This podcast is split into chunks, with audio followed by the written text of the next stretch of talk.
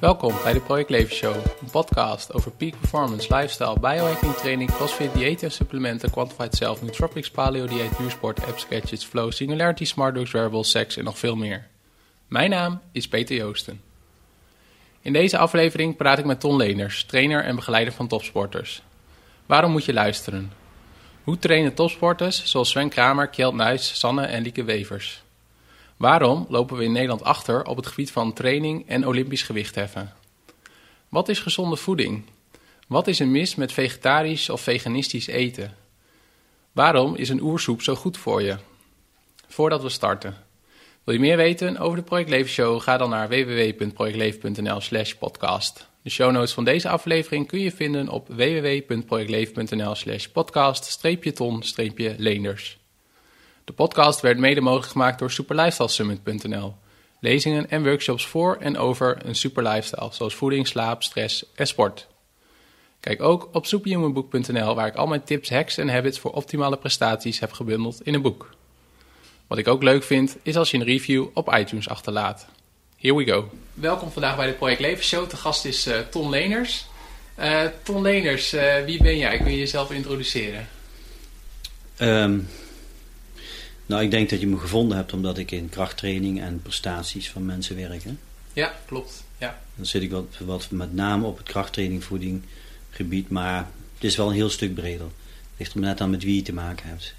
Dat kan iemand zijn die helemaal geen sport beoefent met klachten, tot uh, iemand die uh, de hoogste medaille op de Olympische Spelen wil halen. Hè? Ja. ja, dus een hele brede range eigenlijk. Uh... Ja, dus alles met betrekking tot blessures en en presteren en goed trainen. En, uh, maar ik kom praktisch van de achtergrond krachttrainingen. Ja.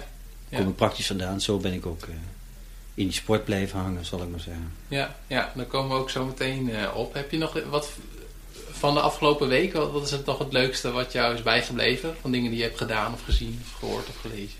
Nou, het is een beetje doodtij nu omdat het schaatsen ligt, die heeft maar drie weken dat het rust is. Hè? En dat komt nu na de eerste drie weken van april zo'n beetje. Dus dat is net afgelopen.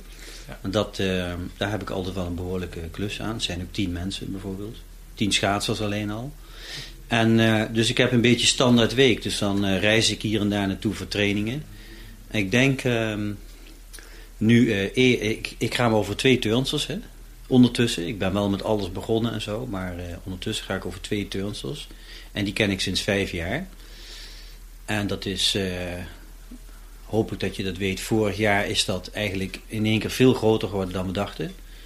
Die, die twee. Hun prestaties. Ja, dat is echt... Uh, ja, dat is enorm. Wat eruit, ja, wat eruit komt zat er natuurlijk al lang. Maar dat, dat was eerst niet mogelijk dus. Dus dat, uh, nou, dat is een heel mooi verhaal. Maar een van die twee turnsters die heeft nu uh, in Cottbus, dat is in Duitsland. Volgens mij het Oost-Duitsland of zo. ja. ja, ik had de trainer aan de telefoon en die zegt het is wel een beetje een, uh, toch wel een beetje een, een, een, een, een um, nou, uitgestorven gebied, weet je wel. Tenminste, ja, voor ons, voor Nederlands is dat al snel. Maar de verbinding ook niet zo heel geweldig en zo, om te kunnen bellen. Maar uh, Cottbus is wel weer een behoorlijke stad, dacht ik. En daar heeft zij een uh, wedstrijd.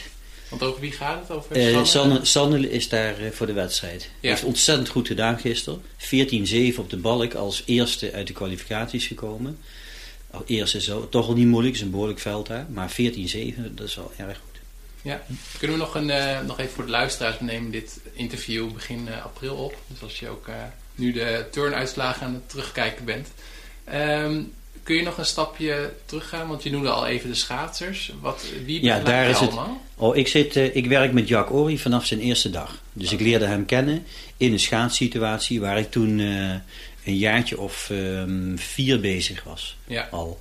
Dus hij pikte eigenlijk gelijk met mij die samenwerking op. En dat is zo, ge, dat is zo gebleven. Behalve dat het uh, steeds intensiever is. Steeds hechter naar elkaar gegroeid. En de hele programmering. En maar heeft hebben, hij jou gevonden? Of hoe is dat ehm, gekomen? Nou, hij is, wij werkten toen voor TVM.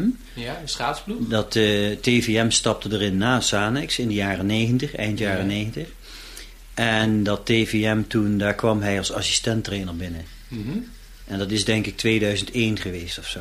Ja. Zoiets. En toen heb je hem ontmoet? Of hoe is dat ja, gegaan? Ja, Eerst in overleg eh, dingen en later is hij als trainer, eh, heeft hij zich meer geprofileerd. Ja. Werkte gewoon goed wat hij aan het doen was.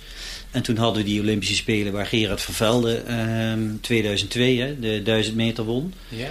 Nou ja, op een, een Olympische titel was toen eh, hè, dat, eh, dat, dat Sochi-verhaal wat nu geweest is, dat lijkt het anders. eh, Maar dat was toen natuurlijk iets zeldzamer. Dus Ja. ja. hartstikke mooi. Vooral ook omdat Gerard aanvankelijk gestopt was en weer een beetje erbij gaan trainen. En pakte het in één keer, pakte die een nieuwe piek veel hoger dan die ooit had. dus dat was best... En wat was jouw rol daarin? Eh, nou ja, voeding suppleren, dat koppel ik aan, en de training eh, en, en de krachttraining die ik... Oké, dus ik moet het zo, ik aan. zo zien dat, dat Jack Ori doet dan de schaatstrainingen en jij doet dan voeding, supplementen en krachttraining? ja, Oké, ja. Maar dat is een intensieve samenwerking hoor. ja. Al die facetten van, van trainen, van de hele trainingweek, die moeten bij elkaar passen. En daar hebben we het veel over. Iedere dag eigenlijk. Mhm. ja. Iedere dag. Dus, eh, en, ehm, dus dat, dat gaat over alles wat ons interesseert. En hij bestudeert ook veel, merk ik. En ehm, dus daar hebben we sowieso interessante gesprekken over. Maar er komt een spin-off naar de ploeg toe. Oké. Je? Nu, Ja. En nu hebben we tien schaatsers op dit moment. En, dat zijn is, dat eh, eh, op dit moment? Nou ja, de bekendste is denk ik eh eh, Kjeld Nuis en Sven Kramer, die een goed seizoen. En we hebben nieuwe erbij, hè, Patrick Roest en eh Sanneke de Neling. Dat zijn echte jonkies erbij. Ja. En ehm, eh, we hebben Roxanne van Hebelt. Ehm, Jan Smeek is, een hele bekende, denk ik. En maak, maak jij dan met de J- Jack Ori individuele eh, voedings- en trainingsschema's voor die mensen? Of hebben jullie meer een generiek eh, programma?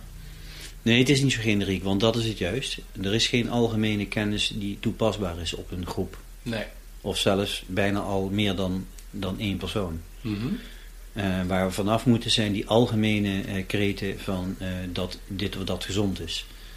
Ja. Dus eh, er zijn, geen, ehm, er zijn weinig standaard mensen. Die groep is erg klein. En in de sport gaat het om, eh, ja, nou, dan moet je optimaal zijn. Dus eh, om dat voor elkaar te krijgen moet je heel individueel kijken. Mhm. En dan, eh, nou, en dan zag ik al dat jij bijvoorbeeld had gezien eh Kjeld Nuis, Sven Kramer. Maar, Ja. maar die trainen en da- daarvoor zijn de omstandigheden al heel verschillend. En de kunst is denk ik om op, echt op het individu iets te kunnen doen. En hoe, ehm, hoe doe je dat? Ehm, ik heb eh, in het begin, als ze komen bij de ploeg, heb ik een eh, intake met ze en zo. En dan volg ik ze met de trainingskamp in de zomer wat intensiever. En dan zorg ik dat ik te weten kom wat alle omstandigheden zijn.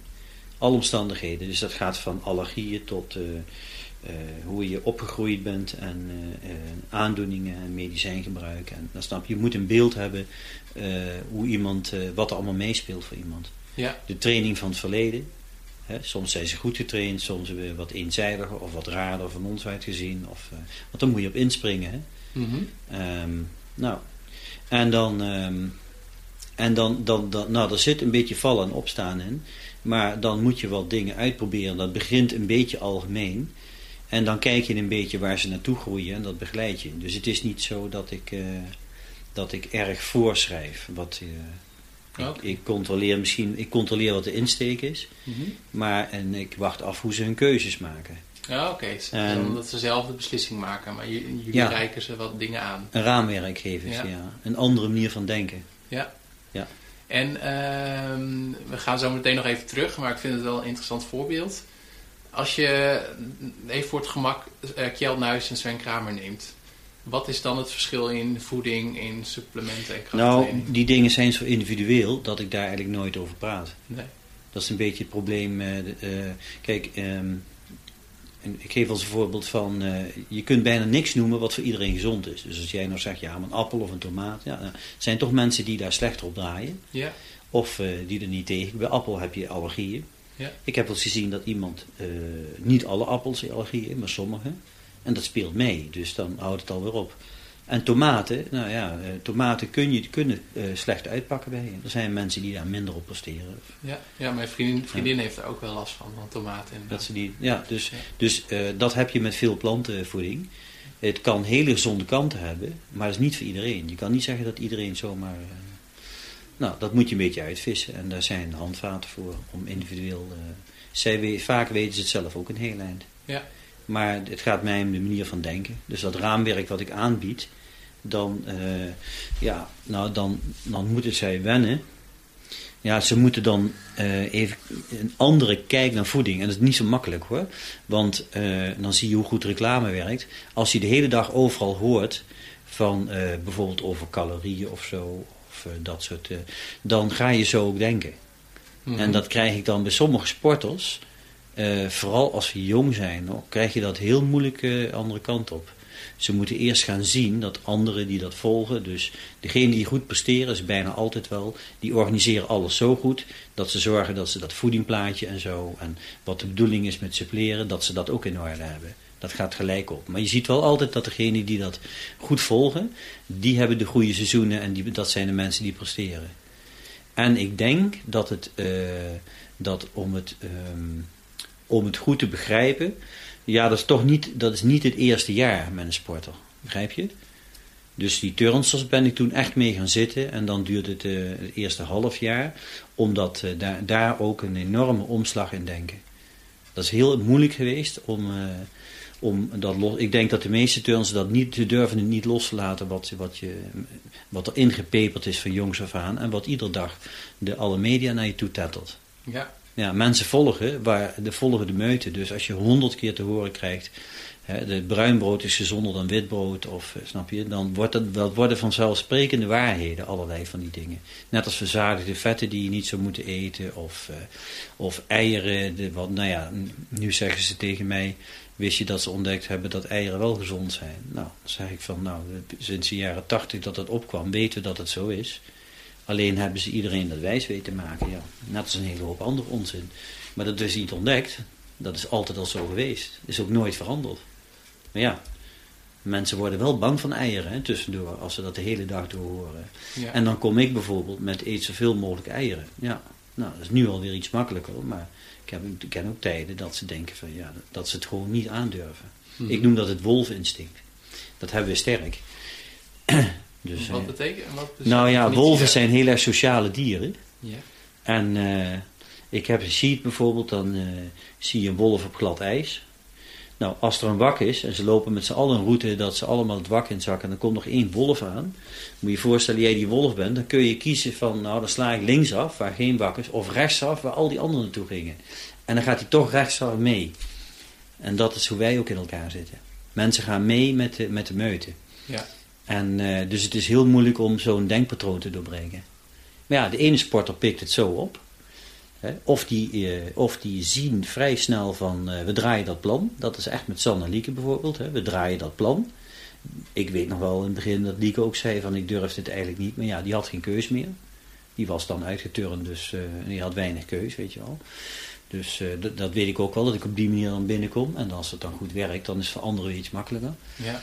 Uh, en andere sporters die, uh, ja, die hebben, kunnen, ze kunnen ook zelf heel sterke opvattingen hebben van nou ja, ik, uh, ik, ben, al een ik ben al zoveel het draaien en dan op die manier. En daar zit ook wel wat in. Als je op die manier goed geworden bent, moet je uitkijken of je veel wil veranderen. Hè? Ja. Want naast de schaatsers en de turnsters, wat zijn nog meer sporten waarin jij atleten Ik heb veel sporten gehad, maar het NOC-NSF heeft, een, heeft precies die twee gebieden waar ik het actiefste ben daar hebben zij uh, uh, min of meer de verplichting dat de topsport zich tot hun trainers en, uh, en zij hebben gekozen voor de diëtisten. Als en welke twee sporten zijn het? Ook nee, de twee vakgebieden waar ik zit, dus krachttraining oh. en, en voedingszaken. Ja. En dat zijn zij gaan faciliteren, heet dat dan. Ja. Maar daar ben je in de praktijk toe verplicht. En uh, dus ik ben van, van tientallen nationale teams ben ik dat allemaal kwijtgeraakt. En zit ik nu in profsporten. Dus dan heb ik eens iets met wielrennen te maken. En ik heb een groepje jonge tennissers. En ik heb ook lang uh, heel veel volleybal, basketbalploegen gehad. Heel veel, tot twee jaar terug omdat die, uh, ja, de sponsoring in veel sporten is behoorlijk stuk gelopen sinds de kredietcrisis. Ja. Ja, dat is behoorlijk moeilijker. Ja, sportsponsoring is best wel... Uh, dat uh, er is iets veranderd in de, in de verhoudingen sponsoren en sport of zo. Dat, dat, het werkt anders nu, laat ik het zo zeggen. Mm -hmm. En ik zie dat, uh, dat volleybal, basketbal, die wereld ken ik heel goed. Nou, dat, um, die, hebben, die, die merken dat ook weer. En uh, ik heb er in ieder geval minder werk in. En dan krijg je meer de profsporten. Ja, ja dus je richt je nu met name inderdaad op schaatsers en turnsters. En, ja, net, net wat er is, ja. ja. En het kan zijn dat ik met wielrennen krijgen natuurlijk langs te maken. En ehm, je weet ook niet wie er op je afkomen hoor. Ik merk dat veel individuele sporters op me afkomen. En die trainen een tijdje hier of die pakken iets op vanwege hun klachten. Ja. Nou ja, en, en dat, ja, dat, daar kan ik een aantal wel goed mee helpen. Ja. En de vraag die ik, want we gaan zo echt nog de inhoud in. De vraag die ik aan elke gast eigenlijk stel, van wat is voor jou peak performance? Ja. Nou, uh, dat is een Engelse term, hè? Ja. Ik moet gelijk denken aan de tijdschrift, want dat is een Engels tijdschrift wat zo heet. Inspanningsfysiologie of zo. Maar uh, de piekprestatie is, uh, ik denk uh, gevoelsmatig dat wij um, nou ja, een WK of een Olympische Spelen medaille slaan we hoger aan. Maar het algemeen, ik denk dat je bedoelt met die peak performance, dat hoe iemand tot op het juiste moment met, een, met zijn beste prestatie komt. Hè? Mm -hmm. En dat is gewoon een proces er naartoe werken, is vooral mentaal. Vooral mentaal, ja. Ja, als je weet, als je heel goed weet dat daar een datum komt, sommige sporters weten dat natuurlijk al, die weten gewoon al, neem nou Rio, Olympische Spelen, dan weten ze al zo lang dat dat eraan komt en daar moet je op richten. En dan zet je ook je piekprestatie. Of een trainer moet je heel raar onderuit halen met heel veel arbeid of je stuk trainen voor die tijd. Maar dat, dat, daar is maar zelden sprake van. Dus die piekprestatie zet je wel. En, en wat je wel eens hoort van, uh, ja, ik piekte niet op die wedstrijd en zo. Dat, ik denk dat dat toch vooral is uh, uh, hoe je daar naartoe gewerkt hebt. Hmm. Je kunt wel foute dingen doen in je training, maar nou, of dat ik denk niet dat dat zoveel voorkomt. Ja, maar goed, ja. dat is dan de piek, hè, als je doet op het moment dat het gevraagd wordt. Ja, dat is de piek. Ja, maar ik heb wereldwijd in allerlei sporten ook gezien dat mensen heel goed kunnen zijn in de training. In de training zijn er veel meer wereldkampioenen dan. Maar als je het op dat moment moet doen, dat is nog weer een stapje moeilijker. En vooral voor sommigen. En hoe goed ze in de training dan ook zijn, dat heb ik in allerlei, ik heb het overal gezien, dat, nou ja, dan valt het toch tegen met een WK om dat op die manier. Uh, en heb jij dan nog vanuit je ervaring handvatten of tips voor die atleten? Die zeg maar die top niet zijn, pieken? Die top zijn in de trainingen. Oh ja, nou, ik denk dat het ook heel individueel is, maar het heeft te maken met hoe je in elkaar zit. Uh, misschien wel met zaken als zelfvertrouwen of... Uh, ik heb eens meegemaakt dat... Uh, ik heb een gewichtheffer gekend die... die en dat, dat was geen, niet echt hoog niveau nog, of, nog maar maar die dan de avond voor de wedstrijd ging die piek draaien. Om, om de vertrouwen te hebben dat hij het kon. Maar ja, dat maakt zijn wedstrijd natuurlijk niet beter. Nee.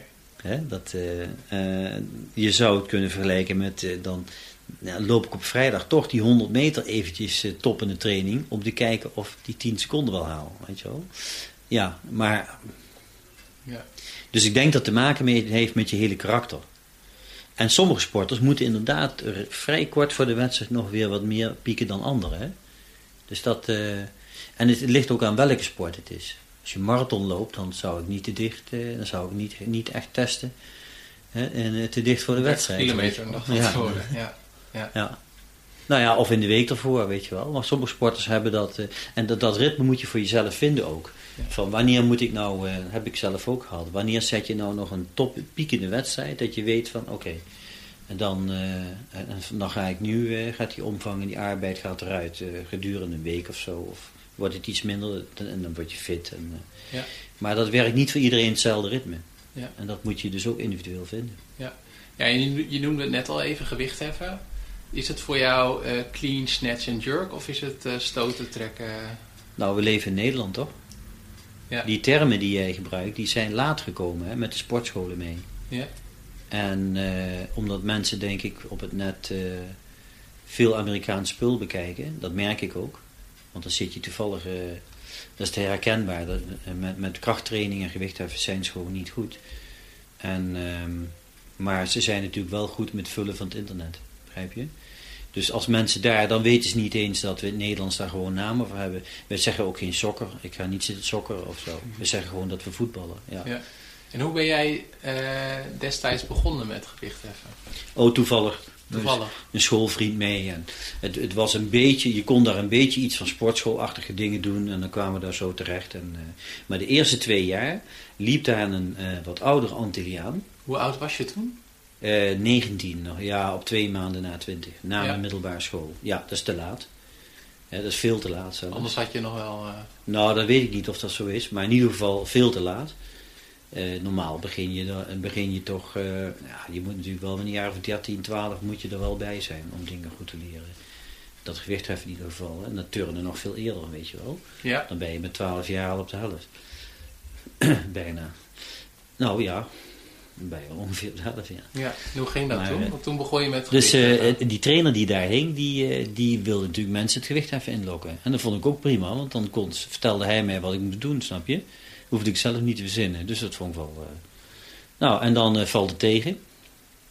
En dat is eigenlijk vooral, dat is het belangrijkste signaal. Als het tegenvalt, denk dat ik een andere sporten beter was. Maar dan, dan, wil je daar, dan maak je er meer werk van. Dan wil je toch, wil je toch een beetje kunnen. Dus ik wist ook nog wel, ik dacht van als ik het een beetje kan, dat het een beetje wil lukken, dan, uh, dan ga ik weer wat anders doen. Maar dat, uh, dan wordt het weer interessant, als het goed gaat en zo. Ja, en dan uh, rol je op die manier erin. Ja. Dus het, een beetje, het hangt allemaal van toeval vast hoor. Ja. Allerlei van dat soort dingen. Ja. Eigenlijk komt het dat die vriend uiteraard kwam van, mijn, van de middelbare school, dus waar ik mee in de klas zat en zo. En die, die kwam daar een beetje, of ik ook mee ging trainen. Ja, nou, dat is wel leuk. Alles is toch leuk eigenlijk, weet je wel. Ja. Wat zijn je, weet je, uh, records nog? Ja, 155 heb ik getrokken, 185 gestoten. Um, dat vind je netjes op mijn site, hè? als je bij gewicht even klikt. Ja. Daar vind je zelfs nog filmpjes van, uh, en die heb ik pas een paar jaar terug uh, in Eindhoven bij een trainer, dat hij ermee aan kwam zetten. Die had films van mij nog. Ja. Ja. Wat ik wel... Is wel hilarisch, jaren 80 filmpjes. Uh, nou, ik zal in ieder geval een linkje opnemen ook in het artikel. Sowieso naar je site, maar ook naar de filmpjes. Dat is wel leuk. Ik ben echt... Ik doe zelf dan crossfit en ik ben echt gefascineerd door Olympisch gewichtheffen. Ik ben er helemaal niet goed in. En ja, het triggerde mij wat je, dat je zegt van ja, dat was toch lastig, dus ging me helemaal vol instorten. Ja. Uh, twee vragen eigenlijk. Uh, waarom heb je dat gedaan? Want je had ook inderdaad kunnen kiezen van, nou ja, het lukt niet. Ik, ga ik had een sport moeten gaan doen waar ik meer aandacht voor had, denk ik, ja. Maar uh, een beetje die moeilijke weg kiezen, dat is helaas de story of my life. Oké, nou daar, ja. daar, komen we straks nog wel op. Want maar het is, het is, uh, het, het is heel erg, het heeft wel iets aantrekkelijks als het niet zo goed lukt. Want dan wil je dat toch ook een beetje kunnen. En je wil niet die confrontatie, dat je, dat je er niks van kan. Nou, dan ga je er toch eens voor trainen of... Ja. Dat, is, ja, dat is hetzelfde. Een zwakke punt opzoeken als jij uh, als sporter bezig bent. Ja. En waarom is het zo leuk of fascinerend, gewicht hebben? Nou, dat ontdekt iedereen, uh, merk ik, via het crossfit ook. Ja. Ja, omdat het heel veel van je vergt. Hè? En uh, het is niet zo doods. Uh, dat is crossfit sowieso. Die, crossfit is, is een concept dat in, ingesprongen is op die doodsheid van uh, waar, waar je in de sportschool soms terechtkomt. Hè? Dat je veel zit en ligt en, uh, ja. en binnen. En dat crossfit, dat, uh, dat spreekt wel heel veel mensen aan om uh, vrij te gaan bewegen en bij atletische bezig. Hè. Je moet iets kunnen. Je werkt met je hele lichaam en, en, en dan raak je ook eindelijk eens af van, van het praten over spieren, weet je wel. Een spier trainen en dat soort onzin. ja, ja, ja, dat... Datzelfde is over calorieën praten in die voeding, weet je wel. Die dingen, die verontreinigen heel erg de visie is één grote dikke misslaag. Een visie op wat het werkelijk is. Ja. voeding uh, moet je niet benaderen via calorieën. En training niet uh, door maar over spieren te praten. Ja. Kun je dat nog even vasthouden? Want ik was nog even benieuwd. Je noemde al Story of My Life. Hoe, is dat dan, hoe ben je dan vanaf, dat, vanaf de jongen die 19 was en aan het gewicht heffen was... tot aan eh, de man die nu zijn Kramer begeleidt met krachttraining? Om het even zwart-wit te zeggen. Um, Um, nou, een goed voorbeeld is denk ik dat... Uh, ja, zeg maar dat ik in 1980 begon, hè? Ja. eind 79. En uh, dus uh, ik ben al halverwege jaren 80 naar Papendal, naar de atletiek gegaan. Daar was iemand bezig, die, die is al overleden, lang geleden al. Maar chef Swinkels was iemand die in de atletiek, die beheerde die hele opleidings... en hebben ze natuurlijk een hoop lijnen, hè, werpers en, en, en springen en, en rennen. En, en hij had daar allemaal modules, dus dan heeft hij algemene modules en dan kon je ook specialiseren. Je had natuurlijk ook een specialisatiekracht. En, uh, maar ik kwam hem met praten van wat zou ik kunnen volgen. En hij vroeg mij om juist mee in te vullen in die cursussen. En dat ben ik gaan doen. Okay. Dus dan werkte ik voor de atletiek en dat heb ik een hele tijd gedaan. Ik denk 88 tot 98 of zo in die periode. En, ehm, en dan kom je weer, dat, zo kom je met atleten in aanraking en met zo'n bond. Ja. En, eh, en een ander puntje is dat, dat Focasa, wat in Nijmegen zit, dat volleybal, die zijn in 97 werden zij Pardoes uh, ere, eredivisieploeg. En toen hebben ze het daar serieus opgezet. En daar heeft iemand gezegd, nou, ik weet wel een, een krachttrainer die hier zit. En, uh, ja. en dat volleybal, daar heb ik... Daar heb ik alle nationale teams, dus vrouwen, mannen, beach, jeugdploegen, alle nationale teams. En behoorlijk in gedraaid in dat tot 2004 of zo. Ja. En, uh, en dan kom je weer bij clubs. Via het volleybal kom ik weer bij basketbal. En dan kom je in organisaties waar andere sporten zitten. En, uh, dus dan, en, en ik heb tijden gehad dat veel bonden mij vroegen om die nationale teams te draaien. Dat heb ik ook gedaan. Ja. Maar dat is toeval, hè, hoe dat met elkaar praat. En, ja, en dus dat kwam voor het voetbal. ook. Ja, dat denk ik wel. Want anders dan, ja, ja. Ja, want uiteindelijk kwam je, heb je ook dingen gedaan bij Sportclub Heerenveen. Ja. Heb je dat, dat, was ook hetzelfde krachttraining? Of nou ja, het is eigenlijk geen krachttraining wat ik doe. Dat, uh, de krachttraining, die, uh, dat, uh, daar gaat veel sport op stuk. Dus ik heb het ook een andere naam gegeven. Uh, ik, wat wij doen is ME, hè, en dan zijn we maar met tien mensen of zo die ik opgeleid heb. En dan vind je op de site ook zo'n pagina. Ja, een aantal mensen die zijn opgeleid ja. daarin. Ja. Nou, en dat is letterlijk wat het is, movement efficiency. En dat is een heel andere insteek dan krachttraining. Maar je kan het aan de buitenkant niet zien. Dus mensen denken van, ik kopieer dat trainingje en dan zit ik goed. Maar het werkt uh, helaas in veel situaties beter dan wat ze deden. Maar uh, je bent er helemaal niet. maar... Um, dat heeft een hele andere doelstelling. Dus uh, in, ik ben, ik ben vooral internationaal zelf opgeleid geraakt. Hè? Omdat ik in Nederland is niet zo'n gewichthef of krachttrainingland. Dat was de vorige eeuw was krachttraining bijna een vies woord. Dus, uh, dus ik kwam in Duitsland en allerlei Oostbloklanden en Scandinavië enzovoort. Vanuit je eigen interesse of van opleiding? Nee, omdat ik als gewichtheffer om te trainen. Oh, trainen ja. Via trainingskampen of ik bleef daar hangen om te trainen met mensen. En daar liepen weer trainers en dat is, uh, die contacten allemaal, dan vorm je je. Ja. Maar dan leer je wel af dat je bijvoorbeeld voor kracht moet gaan trainen, snap je? Dus wat we in krachttraining eigenlijk aan het doen zijn... Ja, dat is volgens mij in de jaren tachtig gebleken dat je dat helemaal zo niet moet doen. Maar nu vallen we daar sterk naar terug, vind ik. Krachttraining, mensen sterker maken, spieren trainen. Uh, en ja, nou goed, Nederland moet, is het aan het uitvinden, denk ik, de krachttraining op Nederland. Dus deze eeuw speelt het pas, vorige eeuw uh, hopeloos. Uh, en wat ja. is dan de, is, heeft dan movement efficiency ook meer te maken met de aansturing van je spieren? Ja, ja alleen maar. Alleen maar? Ja, alleen maar. En wat is, uh, uh, kun je het voor mij nog iets concretiseren? Dus wat is zeg maar een typische krachttraining old school wat slecht is? En wat, is, wat zou zeg maar... Old school is uh, wat de Amerikanen heel erg propageren. Gewoon eh, kapot beuken, spieren opkweken, bodybuilding-achtige verschijnselen, maximale kracht verleggen. Dat is het hele oude werk.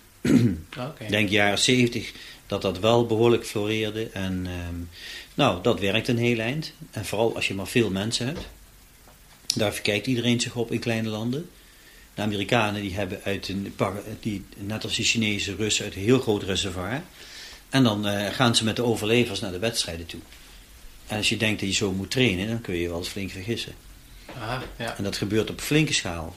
Maar ze weten ook geen alternatief. Nou, de, de voetbaltrainers hebben, denk ik terecht, ook een hekel aan, eh, aan de krachttraining. En dat komt wel door hun, door het, um, de tijdsgeest waar zij in zitten. Omdat zij dat zijn allemaal van die trainers die het niet gedaan hebben vroeger. En dan willen ze het ook niet weten. En, uh, maar ik hoor ook terecht uit die voetbalwereld dat die voetballers er zo stuk op kunnen gaan. Of dat de voetbaltrainingkwaliteit terugloopt. En, uh, ja, dat, uh, dat klopt. Er mm -hmm. wordt te veel gebodybuild en er wordt te veel aan die krachten gewerkt. Ja. En de sterkste voetballer is niet de beste. Dus moet je ook je vraagteken stellen of je, iemand, of je voetballer dan sterker wil maken. Ja. Dat gebeurt toch wel hoor, als je traint. Maar als dat je doel is, dan kun je afvragen van... Uh, en als hij dan de sterkste is, is hij dan de beste voetballer? Nee. Begrijp je? Juist niet, denk ik. Maar, uh, maar de voetbaltrainers, daar heb ik wel van begrepen, hier en daar, door de tijden heen ook... dat die jongens, dat die jongens daarvan uh, onder lijden. Ik denk dat zij, wat zij zien, is dat ze coördinatief daar nog wel eens slecht van kunnen zijn in de voetbaltraining. Ja, en dan, wordt, dan wordt het niet populair. Maar, maar ja, de kwaliteit is ontzettend verschillend. Wat, wat allemaal onder krachttraining valt. En daarom, ik heb krachttraining losgelaten. En als gewichtheffer heb ik al, als gewichtheffer heb ik geleerd dat de sterkste nooit de winnaar is. Niet in de buurt zelfs. Dus dan zal je, wat moet je dan doen met een turnster of een volleyballer, of begrijp je? Of een voetballer. Als bij het gewichtheffen het al niet over die kracht gaat. Dan daar gaat het om, en dan gaan ze in, om explosiviteit, of begrijp ik je dan? Ja, uh, om vermogen en cognitief om een technisch kunnen. Uh, maar dat is een uh, wat ingewikkeld verhaal. En, maar je zit niet te trainen om sterker te worden, om, om, dat, om dan, weet je wel, de sterkste haalt de wedstrijd niet eens, de WK niet, snap je? Dus dat zie je in het dat zie je in het gewichthef hier en daar, zoals in Amerika. Die hebben ontzettend sterke mensen. Misschien zijn ze wel sterker dan de wereldkampioenen. Maar ze kunnen niet gewichtheffen. Enorme cultuur. Veel gewichtheffers, goed gedaan vroeger ook. Maar ze zijn blijven hangen in de jaren 60. Ja. En dat komt met CrossFit nu weer eruit. Je ziet dat wat die mensen komen vertellen. Uh, uh, die dat achter het CrossFit concept zitten. Die komen daar een soort Olympic lifting uit de jaren 60 is echt achterhaald en, en dat leidt tot veel te veel blessures. Maar ja, dat is mijn grote kritiek toch. Hè? De krachttraining is verantwoordelijk voor heel veel blessures. In ieder geval de Nederlandse topsport, en daar zie ik het meeste van, daar let ik meer op. Voor heel veel blessures die buiten de krachttraining optreden. Nou, daar is nul kennis over. Niemand heeft het erover, niemand ziet het. Of, dus de krachttraining heb ik in de jaren 80, midden jaren 80 losgelaten. Het klassieke. En nu beginnen wij, uh, ook versterkt door het CrossFit, omdat het in Amerika uh, gepropageerd wordt. Nu vallen we terug naar die, uh, naar die jaren 70 fouten, vind ik. Hmm. En er is, er is heel wat ontwikkeld aan kennis sindsdien hoor. Vooral ja. vorige eeuw. Je kunt wel zeggen deze eeuw. Er komt niet veel meer bij. Alles wat als nieuws gepresenteerd wordt, wordt helaas niet, ja in Nederland natuurlijk niet herkend dat we dat al lang weten en al lang gedaan hebben. En dus in Nederland wordt dat natuurlijk wel geaccepteerd dat mensen, ja, als je iets publiceert, moet het ook nieuw zijn. Hè? Een wasmiddel is altijd nieuw en verbeterd. Dus, uh, maar ik merk wel dat, uh, ja, nou ja, misschien vergelijkbaar met de muziek nu. Hè? Dus de, nieuwe muziekstroming. Hè? Het wachten is, hoe langer het duurt, hoe eerder die eraan komt. Maar, maar ehm, Waarom worden die fouten gemaakt dan? Nou ja, nou ja Nederland is, is pas, uh, uh, krachttraining is in Nederland pas meer een item geworden, zeg maar ongeveer deze eeuw pas. De hele vorige eeuw was dat in sommige landen speelde dat al 50 jaar, maar Nederland heeft helemaal laten liggen. Ja, dus gewichthefniveau, dat zie je, hè, landen die geen gewichthefniveau hebben, hebben geen goede krachttraining. Ben ik ook laat achtergekomen, je ziet dat verband wel. Dus de, de, de, de, de landen die klassiek goede gewichtheffers opleveren, die dus hebben, welke zijn die dat? hebben Is het dan Duitsland bijvoorbeeld. Oh, Duitsland. Ja, die zit ook heel goed in de krachttraining. Je ziet het al in de atletiek. Ik zit alle medailles te vergelijken, maar dan zie je al dat Duitsland, Duitsland, Frankrijk, Engeland, hè, dat zijn de echte toplanden als het over medailles gaat op te spelen. Daar kan niemand aan tippen. Dus uh, als twee van die landen optelt, Engeland, Frankrijk, Duitsland, de laatste spelen, is al meer medailles dan Amerika. Met veel en veel, veel minder mensen, de helft of zo. Maar dat Dus- valt haast niet op. Dus de medailledichtheid zit echt om ons heen hier. Niet direct in België of Nederland, maar om ons heen letterlijk zit de medailledichtheid en, en alle winnaars en de kennis. En jouw mening is dat Ja. het komt door kracht? eh, Nee, nee, dat werkt op alle gebieden zo. Maar die landen hebben wel een veel langere traditie van krachttraining. Dat werd in Nederland, eh, ja... Ik denk dat we in Nederland ook heel lang hebben volgehouden van... als je gewoon een boterham met kaas eet, dan, eh, dan is het goed, weet je wel. Je hoeft niet te suppleren. Dat hoor je vaak van artsen bijvoorbeeld. Van nou, eh, we gaan niet suppleren of zo, weet je wel. Laten we dat maar niet doen. Ja, nee, dat, de, met, vanuit de artsenopleiding ja, heeft dat nul te bieden. En het komt gewoon helemaal niet aan bod. Dus het bestaat niet in die wereld. En dan is dat de makkelijkste oplossing. Dus wat een eh, bruine boterham met kaas was, op voedinggebied, van nou en dan is het verder wel goed. Dat was, eh, de- dus als je een voetballer was voor, eh, nou dan moet je vooral maar met een balletje aan de gang. En fysiek trainen, eh, ja, nou ja, ze moeten, ze moeten ook hier en daar ontdekken wat het te bieden heeft, begrijp je? Dat moet ze gewoon ontdekken. En, en eh, je kunt eh, heel makkelijk pech hebben. En daarom daarom eh, begrijp ik die voetbaltrainers goed. Die zien ook dat het slecht uitpakt vaak. Maar ja, ik versta dat ook niet onder krachttraining wat er gedaan wordt. Dat is allemaal sportschoolachtige ellende, zou ik bijna zeggen. Het is gewoon een mixje van... En we pikken het nu een beetje op, maar we zijn wel 40 jaar te laat. Hè? We lopen wel ontzettend achter. Wat kun je dat nog concretiseren voor mij? Is het zo dat, eh, om maar even Sven Kramers en Kian Nuis te pakken, dat die nu ook aan het trekken en stoten zijn? Of is. Nee, nee, nee. nee, dat, is, eh, werkt anders. Nee, je hoeft helemaal niet gewichtheffer te worden. Dus uh, nee, daar komt wel de kennis uit. de, de, de kennisblok achter het Olympische gewichtheffen is gigantisch. Wordt in heel Nederland helemaal niet begrepen. Ik eh, leer de ene na de andere trainer kennen die voor wie het vanzelfsprekend is dat zijn sport een kennisgebied is. En voor wie het ook vanzelfsprekend is dat mijn sport geen kennisgebied is. Als je het naast elkaar legt en je kijkt naar hoeveel onderzoek, hoeveel wetenschappers ermee bezig zijn, hoeveel mensen, dan uh, kan er weinig, uh, weinig tippen aan het Olympische gewichtheffen, denk ik. Ik ken wel een paar trainers die. Ik heb wel mensen als, als Jack Ori of Henk of daarover teruggehoord. Als ze dat bestuderen, weet je wel. Die weten het wel. Mm Dat daar zoveel. Uh, nou, het is zoveel en zo groot en zo ver van Nederland af. Dat, dat, is gewoon, dat wordt gewoon niet eens herkend. Maar ik vind het wel pijnlijk dat ze uh, mijn sport bijzonder simpel benaderen. Dat heeft iedereen verstand van, blijkbaar. En ja, dus de gemiddelde trainer in een of andere sport, die, die weet wel ja, ik lust ook nog wel thee. De luisteraars een kopje groene thee van Tom. Dus die weten altijd wat er in de krachttraining moet gebeuren. Nou, dan hebben ze mij weer slechte. Maar dan zeg ik ook eerlijk van, nou, ik heb een hele andere idee over. En ik denk dat ik veel beter uh, score. En dan gaat het over uh, met name blessures, prestatievermogen.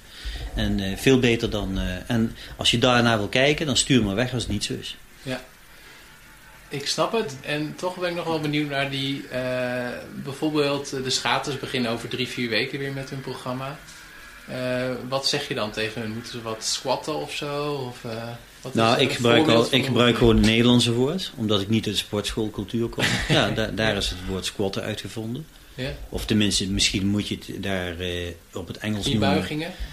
Ja, datzelfde als... je gaat ook voetballen, niet sokkeren, snap je? Zo klinkt dat voor mij. Ik kom nog uit een tijd dat niemand dat deed hoor. Ja. Dus het is op een gegeven moment gekomen, maar het is niet in de sport ontstaan, het is in de sportscholen. Ja. Dus vanuit het Amerikaanse bodybuilding is het dan squatten in één keer. En anders hoor je er niet bij als je dat niet zegt. ja, dat heb ik echt zien gebeuren. Dus, uh, Oké, maar gaan ze dan nu kniebuigingen Nou, kijk, het schaatsen uh, draait rond een paar basistrainingen. Uh, voorslaan, sprongen en kniebuigvormen. maar er, um, en, en, dat doet de hele, dat doet de hele schaatswereld nu. De hele schaatswereld is de training die ik begon in de jaren 90 gevolgd. Iedereen, alles. In het buitenland zie je het ook al. Oké, en kun je ze nog iets meer toelichten? Want je noemde drie... Uh... Dat zijn de drie hoofdvormen, ja. En dat zijn? Voorslaan, kniebuigvormen en sprongvormen. Schaatsen ah, is, is in dat opzicht betrekkelijk eenvoudig. Voor de fysieke training uitgezien. Dat is niet alles hoor. Er hangt wat omheen om het mogelijk te maken. En uh, om het uh, goed... en je hebt hele persoonlijke dingen nog. Hè. De een Weet je wel, dan moet je wat meer letten op zijn rug of zo. Of die, is minder belastbaar in dat opzicht. Of, of sommige dingen werken beter dan andere. dus per persoon scheelt het wel iets. Ja. Maar uh, dat is het geworden. En dat is iedereen gaan volgen ook. Niet de eerste vijf jaar dat ik bezig was hoor. Daarbij moesten we altijd zelf spullen kopen en buiten gaan staan. Want je kon nergens trainen. En er was nergens een Olympische halte te bekennen. Dus jij denkt nu bijvoorbeeld met het crossfit. En iedereen weet, weet nu wat zijn halter is. Maar in, in de jaren negentig, eh, ook eind jaren negentig met het schaatsen, nergens te bekennen. Mhm. En de meeste mensen wisten niet dat zulke halten bestonden. Kun je nagaan. En nu hebben we die faciliteiten en traint iedereen dat. Uh, ik vind het ook weer verwateren, maar dat is niet zo erg. Uh, maar um, ik zie wel bijvoorbeeld dat richting Sochi is, uh, zijn de profploegen, die zijn allemaal wel overgegaan op, uh, zijn allemaal wel op één lijn gaan zitten. Die lijn die je net beschreef, of niet? Uh, nou, wat, als ik naar mijn toko kijk, dan zijn ze met, het, uh, met suppleren bijvoorbeeld. Hè, dat, en, uh, maar veel sterker nog met de krachttraining, zijn ze dat allemaal gaan doen gewoon. Maar ja, na een aantal jaren bleek dat leverde Jack Ori gewoon... ik denk dat de grote keerpunt was vooral toen we twee wereldkampioen sprint hadden. Dat was Erben Wennemars en Marjan Timmer toen. Maar we hadden nooit sprinters. Nederland had nooit sprinters. De hele 20e eeuw één of twee of zo. En, het is moeilijk om. Uh, ja, Nederland kon niet sprinten. Nee. En uh, dat kwam toen sterk opzetten. In mijn tijd dat we wel konden sprinten. En ik denk toen, toen Jack met, met een klein ploegje twee wereldkampioenen, de man en de vrouw uit Nederland, was voor de hele wereld al, hey, daar staan een ploegje van zes man en levert twee wereldkampioenen sprint. Terwijl ze nooit konden sprinten, snap je? Ja, dan ga je natuurlijk kijken wat zitten ze te doen. Dat doen wij ook overal. Als mensen goed zijn, vinden we dat interessant. Wat zijn ze aan het doen? En, uh, uh, en dan ga je dat ook gebruiken. Nou, het voordeel is dat wij niet meer buiten hoeven trainen en alleen met eigen spullen en met een wagentje aan moeten rijden om te kunnen trainen. Nu kunnen we gewoon in een hal trainen en uh, bij TIALF. En daar liggen al die halters en is iedereen dat in doen. En dan ook het, het gewicht, wat, ja, uiteraard, maar ook het aantal herhalingen en, en, en uh, aantal keren, dat, dat stem jij dan af met jouw Ori en de atleten? Nou, ik maak dat gewoon, maar dat, het, het, draait niet zo om die herhalingen of die belastingen hoor. Maar ik bepaal het wel ongeveer dat ze bijvoorbeeld niet te zwaar willen gaan. Niet, niet te veel of zo willen ze wel eens. Maar de ander weer niet, weet je wel. De een wil graag, graag scoren met die gewichten. Nou, dat, uh, dat is meestal niet goed. Maar dat is per sport een beetje anders. Zo'n turnser die hoeft natuurlijk nooit te scoren met die gewichten, want dat is snel gebeurd. En een schaatser die moet ook in allerlei fases daarmee uitkijken. En een andere moet hij het wel juist weer wel doen. Ja, want hoe ziet zo'n tra eh, typische training voor een turnster eruit? In nou, vergelijking met schaatsers? Uh, heel anders. Ja. Bij turnen is het uh, alles natuurlijk zwaar coördinatief gericht en zo. Maar ja, ik doe niet aan krachttraining, begrijp je? Ja. Maar wat, doe niet aan krachttraining. Je wordt, wel, je wordt wel toevallig ook sterk. En dat is een beetje vreemd. Want ehm, daar hebben we hoop over gebakkeleid hoe dat kan. Omdat je volgens de leer ehm, helemaal niet daar uh, aan werkt. Of dat je dat, maar dat gaat gewoon mee. Maar ja, als je met weerstand treedt, word je sterker. En die kracht blijft maar doorgroeien. Ook al kom je, en niet omdat je het zo vaak test, want dat zou het dan ook kunnen zijn. Hè? Maar uh, één keer per jaar test je bijvoorbeeld. En dan blijft die maximale kracht maar doorgaan. En dat vind ik toch wel heel erg vreemd dat dat kan. Want ik heb het echt bij, uh, ik wil het echt op tijd remmen, weet je wel. Ik wil die krachtontwikkeling, die wil ik vooral uh, remmen. En dat is bij de ene sport weer sterker dan de andere. Dus bobslee heb ik die van team altijd, hè, of altijd, een jaar of zes. En uh, die hebben zo'n korte wedstrijd met zo'n enorme explosie. Die moeten zwaar worden en die moeten sterk zijn. Dus die trainen dicht in de buurt van wat ik als gewichtheffer deed. Dat lijkt het meeste op. Aan de andere kant van het spectrum uh, zit dan uh, turnkinderen die die erg jong zijn. 13 jaar was ik echt gewend. Hè? In tennis en volleybal, basketbal, waterpolen heb ik ook alle ploegen gedaan. Hè? En nou, dan ben ik dat wel gewend. Maar dan begint de jeugd in sporten met 13 jaar, 14. Daar begint het. Met turnen heb ik een ploeg rond, rond de 16, dat zijn de senioren. Kreeg ik dan. En dan heb ik daaronder, dat heeft ook een naam. En dan de jongste jeugd, die zijn 8 jaar. Maar die zijn al een paar jaar aan het trainen. En daarom zie je voor op mijn pagina, zie je die bobsleer voorslaan. Dat is Simon Jansma, hè, 2 meter, 32 jaar, over de 100 kilo. En dan zie je die andere filmpje, die twee bij elkaar, dat is het hele spectrum. Zie je een meisje van uh, 10 jaar of zo, die 26 kilo weegt met die haltertrainen. En nou, en, zover ligt het ook uit. Dat zijn de uiterste ook hoor. Want dat meisje weegt 26 kilo. Nou ja, die bobsleer die is vier keer zo zwaar. Snap je? Die bobsleer slaat 160 voor. En, uh, en dat meisje werkt met een halte van 20 kilo. Maar ja, dat is alweer bijna lichaamsgewicht. Ja, ja. Dus, uh, nou, en dan, dan krijg je een idee wat het spectrum is. Daarom heb ik die, film, die twee filmpjes voorop staan. Ja, ja. Hmm. Ja. En dat, uh, wat je net... Ik was nog wel even benieuwd dat je zegt van dat je... Heb je daar ook ver, mogelijke verklaringen voor? Van zeg maar de toename van kracht, ongeacht eigenlijk wat nee. je doet? Helemaal nee, er is geen literatuur over als het op die manier. En als je de training zou meemaken, dan denk je van... Uh, dan zou het eigenlijk niet kunnen. Maar er wordt natuurlijk behalve krachttraining een hoop werk verzet. Schaatsers zijn altijd sterk in de benen. Je hebt een flinke gluteus heup. Dit werk is er toch. Dus het kan wel eens dat met het schaatsen erbij op dat die kracht dan toch groeit. Dus. Ja. Maar ja, veel kijk ik daar niet naar hoor, de meeste. In principe probeer ik nooit uit wat iemand zijn kracht is, zijn maximale kracht is of zo. Maar ik weet wel één keer per jaar Papendal met sommigen dat we dat wel uitprobeerden. En ik was ook wel een beetje nieuwsgierig of er dan maar weer 10 kilo bij zat. Ik heb die baanwielrenster Laurien Verriesen ook, maar die kun je op mijn site lezen. Die is bij mij teruggekomen, omdat die, uh, die liep tegen te veel moeilijkheden aan. Maar die werd dus ieder jaar op Papendal. En daar was ik wel benieuwd naar. Die werd die zomaar weer 10 kilo sterker. Nou, het, het is me bijna niet gelukt om dat proces tot stilstand te brengen, eigenlijk. Eigenlijk is me dat niet gelukt bij haar. En, en dat komt voor het baanwielrennen wel mooi uit, dat ze zo sterk is. Maar het zijn wel, bij vrouwen zie je, is het sterker dat effect dan bij mannen. En het zijn de mensen die wel op mijn, eh, in, in dat raamwerk van denken van de voeding zitten. Of die ik suppleer uh, gekoppeld aan de training. Dus begrijp je? Dus ook, ook de, wat je suppleert, wat je gebruikt, dat wisselt ook met, dat wisselt met de training mee. Er is niet een schema. Niet langer dan twee of drie weken. Dat is een beetje de kunst van mijn kant, begrijp je? Dus de meeste mensen zullen waarschijnlijk denken, ik pak die en die pillen en dat blijf je dan doen. En, dat, en, en bij mij is het een, een trainingsschema wat je manipuleert. Net zo goed als, uh, als kilo's kniebuigen, dat manipuleert je. Hè? Dat zet je in andere standen. Dus het is een trainingsschema en dan, nou, dan ben je twee, drie weken verder. En dan, dan uh, als de training verandert, dan verandert dat ook. Want dat, dat schept voorwaarden voor training en nou, gaat een beetje verder uh, om helemaal uit te leggen. Maar, ja, maar je legt wel elke keer de link in de interactie eigenlijk. Ja, ja, dat hangt allemaal samen. Ja. Dus, dus wat, ik, wat, ik, wat me goed lukt, denk ik, met Jak, is dat we het allemaal, dat het in elkaar haakt. Waar ik mee bezig ben. En hij, uh, hij moet het hele trainingsproces er neerzetten. Wanneer doe je een krachttraining? Dat is ook al belangrijk. Welk moment? Ja. En sommige periodes bij, train je veel langer. Dat je daar aardig, aardig iemand afmat. En andere train je kort en dan ben je fit. Begrijp je? Dat moet ook. En dat moet passen bij andere doelstellingen die je die week hebt of die periode hebt in training. Want schaatsers moeten van alles kunnen. Die moeten duurvermogen opbouwen, moeten technisch goed blijven schaatsen.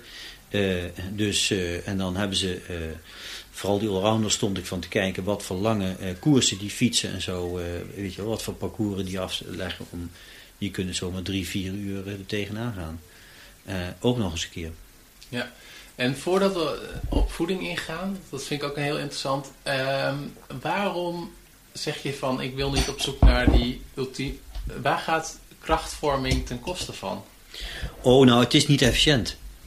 Dus uh, je houdt minder talent over. Dat Min, is het gewoon. Minder talent. Ja. Als je heel veel talent hebt, ja. Uh, dan kun je. Uh, dan kun je ouderwets er tegenaan gaan en dan hou je voldoende talenten over. En die zijn dan enorme bikkels. Hè? En talent is dan in de, de mate waarin je zeg maar je spieren kan aansturen en moet ik dat dan zo? Nee, nee, dus je hebt talenten, bijvoorbeeld voetbaltalenten. Ja. En als je die maar, eh, als je 10.000 supertalenten hebt, ja, dan kun je een hele hoop er tegenaan gooien. Want er zijn altijd voldoende overlevers om... Uh, ja. En dat leg ik wel eens uit bij mensen van, kijk, je hebt altijd in Amerika, je hebt altijd vijf, je hebt altijd vijf basketballers die in het veld staan. Maar ten koste van heel veel ellende. En uh, ik heb ook een hele hoop Amerikaanse basketballers uh, getraind. En zelfs uh, een stuk of vijf vrouwen. Die hebben mij wel verteld wat ze daar doen. Eigenlijk is het verschrikkelijk. Maar, um, maar ja, als je maar heel veel mensen hebt, dan, dan, dan valt dat niet op en kan dat. Ja, laat dus me, laat me Chinese vragen. tafeltennis doet het ook. Ja. Met looie bedjes en allerlei dingen waar zou je misschien zeggen van ja, maar dat, dat kostte veel. Het Nederlandse schaatsen hadden het ook altijd. Heel, er ging heel veel stuk. Maar je hebt natuurlijk altijd die allrounder die dan, uh, er komt altijd wel iemand uit die.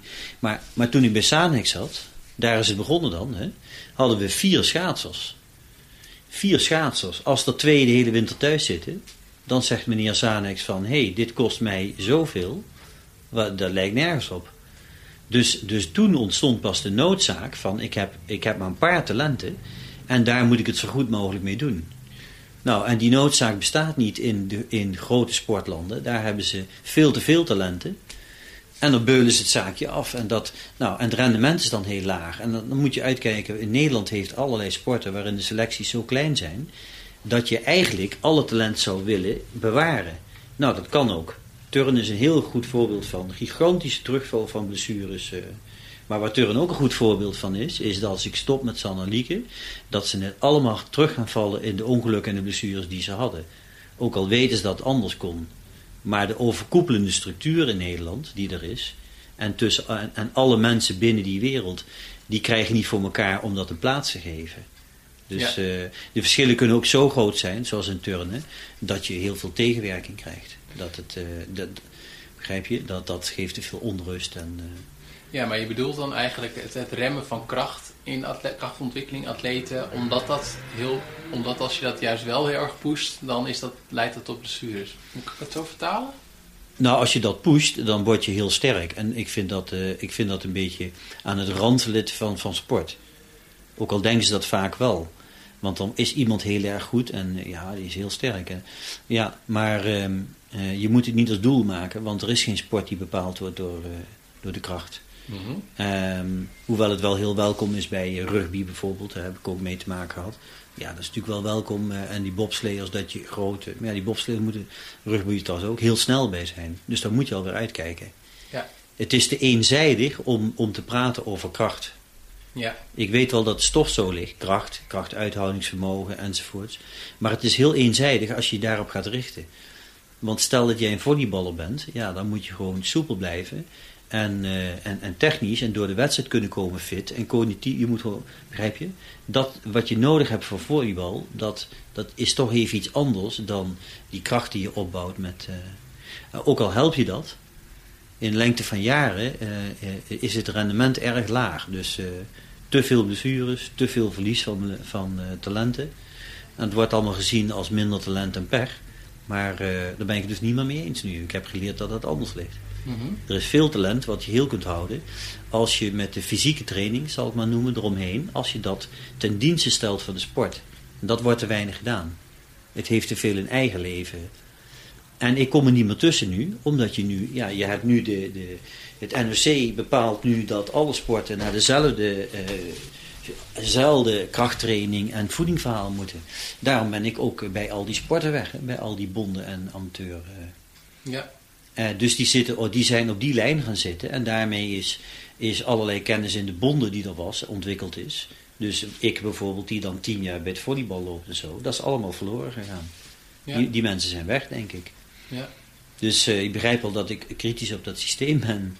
Ik vraag me af of dat rendement goed blijft uh, lopen. Ja, ja, Want de aanwas van talent wordt moeilijk. En we neigen in Nederland, als ik het compleet wil maken, we neigen te veel om te denken in termen van de laatste versie software en elektronica. En moet je eens aan het zwemmen denken, als je een beetje weet wat daar gebeurd is. Dus dan, ja, dan zitten we heel erg die laatste procenten. Maar wat ze vergeten is, dat aan de basis kinderen gewoon uh, betrokken moeten worden bij die sport en goed fysiek getraind moeten. De fysieke het handwerk is een beetje uh, ondergeschikt geraakt aan, uh, aan, aan moderne methodes die er nog een procentje uitknijpen. Ja. Maar ja, je moet wel eerst die, die, die uh, aanstormende talent heel houden dat ze zover komen dat het 1% ook iets uitmaakt. Nou, in het zwemmen heb ik dan een beetje begrepen dat, dat op een gegeven moment van ja, er, is geen, er komt geen talent meer van onderuit. ja, nou ja, er zijn meer factoren hoor schoolzwemmen, de hele cultuur verandert, eh, de bewegingsarmoede bij jeugd. En dat, eh, dat, alle sporten hebben ze erover, trainers, dat het opvalt. Dus, eh, dus het is niet zo makkelijk. Ja. Maar ik denk wel dat fysieke arbeid, hè, dus als, ik nou, als jij nou een sportertalent bent, of de fysieke arbeid die ik met jou verricht, in de zweten, dat lijkt wel een klein beetje alsof dat niet meer van deze tijd is. Nee, we moeten naar die balletjes toe en gekleurde dingetjes en allerlei apparaatjes en spulletjes en uh, laptopjes erbij. En, maar daar komt het niet van. Want het vervelende is dat als jij als voetballer het veld in moet, het veld is nog steeds net zo groot. Je moet nog steeds ontzettend hard rennen om uh, ballen te halen. Zo snap je? Het is alleen maar sneller geworden zelfs. Dus, dus die, die sport van jou, die heeft zich niet aangepast Jullie zitten niet rond een uh, veld met joystickjes te spelen wie de beste is. Nou, maar de training is een klein beetje die kant op gegaan. De fysieke training, begrijp je? Mm Te veel die kant op van uh, hulpmiddeltjes, nieuwe, nieuwe trends, uh, allerlei leuke spulletjes die je moet hebben. En daar duiken we met z'n allen, vooral in Nederland, duiken we op, op, op producten die worden bedacht. En dat gaat met een prachtig verhaal.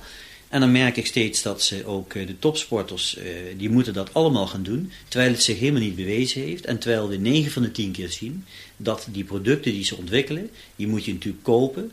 die, die leveren een prachtig verhaal, jij wordt beter dan, hè, je wordt er dan beter van. Maar in de praktijk is dat iedere keer niet waar. Hm. Ja, dat is dus, wel uh, een, een thema wat wel vaker in, in, in podcastafleveringen terugkomt. Dat echt, echt de, de pros, die zijn eh, die zijn gewoon goed in, in, de, in de basis, in de fundamenten. Ja, dat, is heel eh, vaak de ja zo kun je het ook samenvatten. Ja, dat klopt. Ja. Je moet die basis, en de basis, er zit gewoon eenvoudig fysiek. En kinderen die moeten buiten spelen bijvoorbeeld. Of we moeten equivalenten daarvoor uh, zien te verzinnen. Nou, dat doet het uh, turnen in Heerenveen met, uh, of het voetbal in Heerenveen in de turnhal. Hè. Dan gaan ze daar apenkooien en toestanden. En, en dat is algemene cognitieve scholing. En nou, het lijkt een beetje een inhaalslagje voor, maar het is heel verschillend. Hè? Dat talent wordt door Europa aan alle uithoeken aangetrokken. jeugdtalent. En de een komt uit een setting, uh, ik noem maar wat, boerenbedrijf, altijd meegewerkt. En de ander die trekken ze bij wijze van spreken eindelijk eens een keer achter een spelcomputer uit. Hm. Dus de, volgens mij zijn die verschillen zo groot. Ja. Dus je moet per persoon kijken van wat kan ik gewoon betekenen. Hè? Ja. We zijn al aardig eind op weg in het interview en we hebben het al heel, heel veel over beweging en training gehad.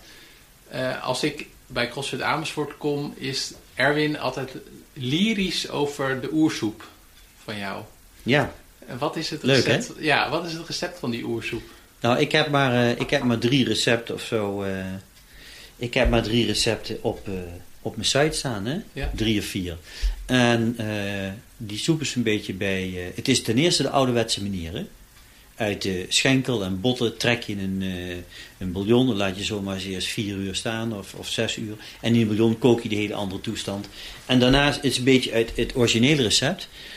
Is een beetje toeval ontstaan. Dan ging ik hier eens naar de, de groenteman en zei ik, ja, ik wil zo'n soepdingen. En nou, ik wilde wel uh, gember en knoflook in. Ik ben er echt een mens voor, dat soort dingen. En die peper.